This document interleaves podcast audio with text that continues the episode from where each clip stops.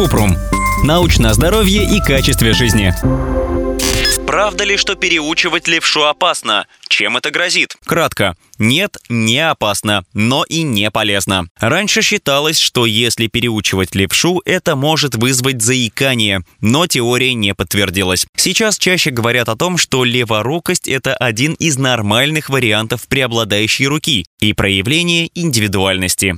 Подробно. В начале 20 века британские и американские педагоги и врачи настаивали на том, чтобы дети писали правой рукой. Чтобы переучить ребенка, часто использовали мучительные методы. В частности, удерживали левую руку, даже если ребенок сопротивлялся. Эксперты утверждали, что если ребенок пишет или держит ложку левой рукой, это показывает его вызывающую личность, которую нужно насильно исправить. Также считалось, что у леворуких детей высокий риск отставания в умственном развитии, трудности с обучением и чаще встречаются эпилепсия и аутизм. Однако другие исследователи не подтвердили эти выводы. Напротив, те, кто считал леворукость унаследованной и естественной, не одобряли принудительное переключение и предупреждали о его негативных последствиях, особенно о заикании. Позже перестали говорить о том, что леворукость и заикание как-то связаны, во многом из-за популярности психоаналитической психиатрии. Но для изучения этого вопроса нужны дополнительные научные исследования.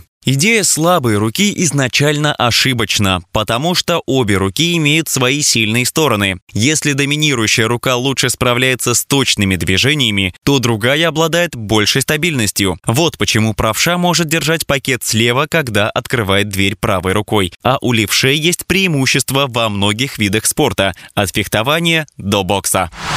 Ссылки на источники в описании подкаста. Подписывайтесь на подкаст Купрум, ставьте звездочки, оставляйте комментарии и заглядывайте на наш сайт kuprum.media. Еще больше проверенной медицины в нашем подкасте без шапки. Врачи и ученые, которым мы доверяем, отвечают на самые каверзные вопросы о здоровье. До встречи!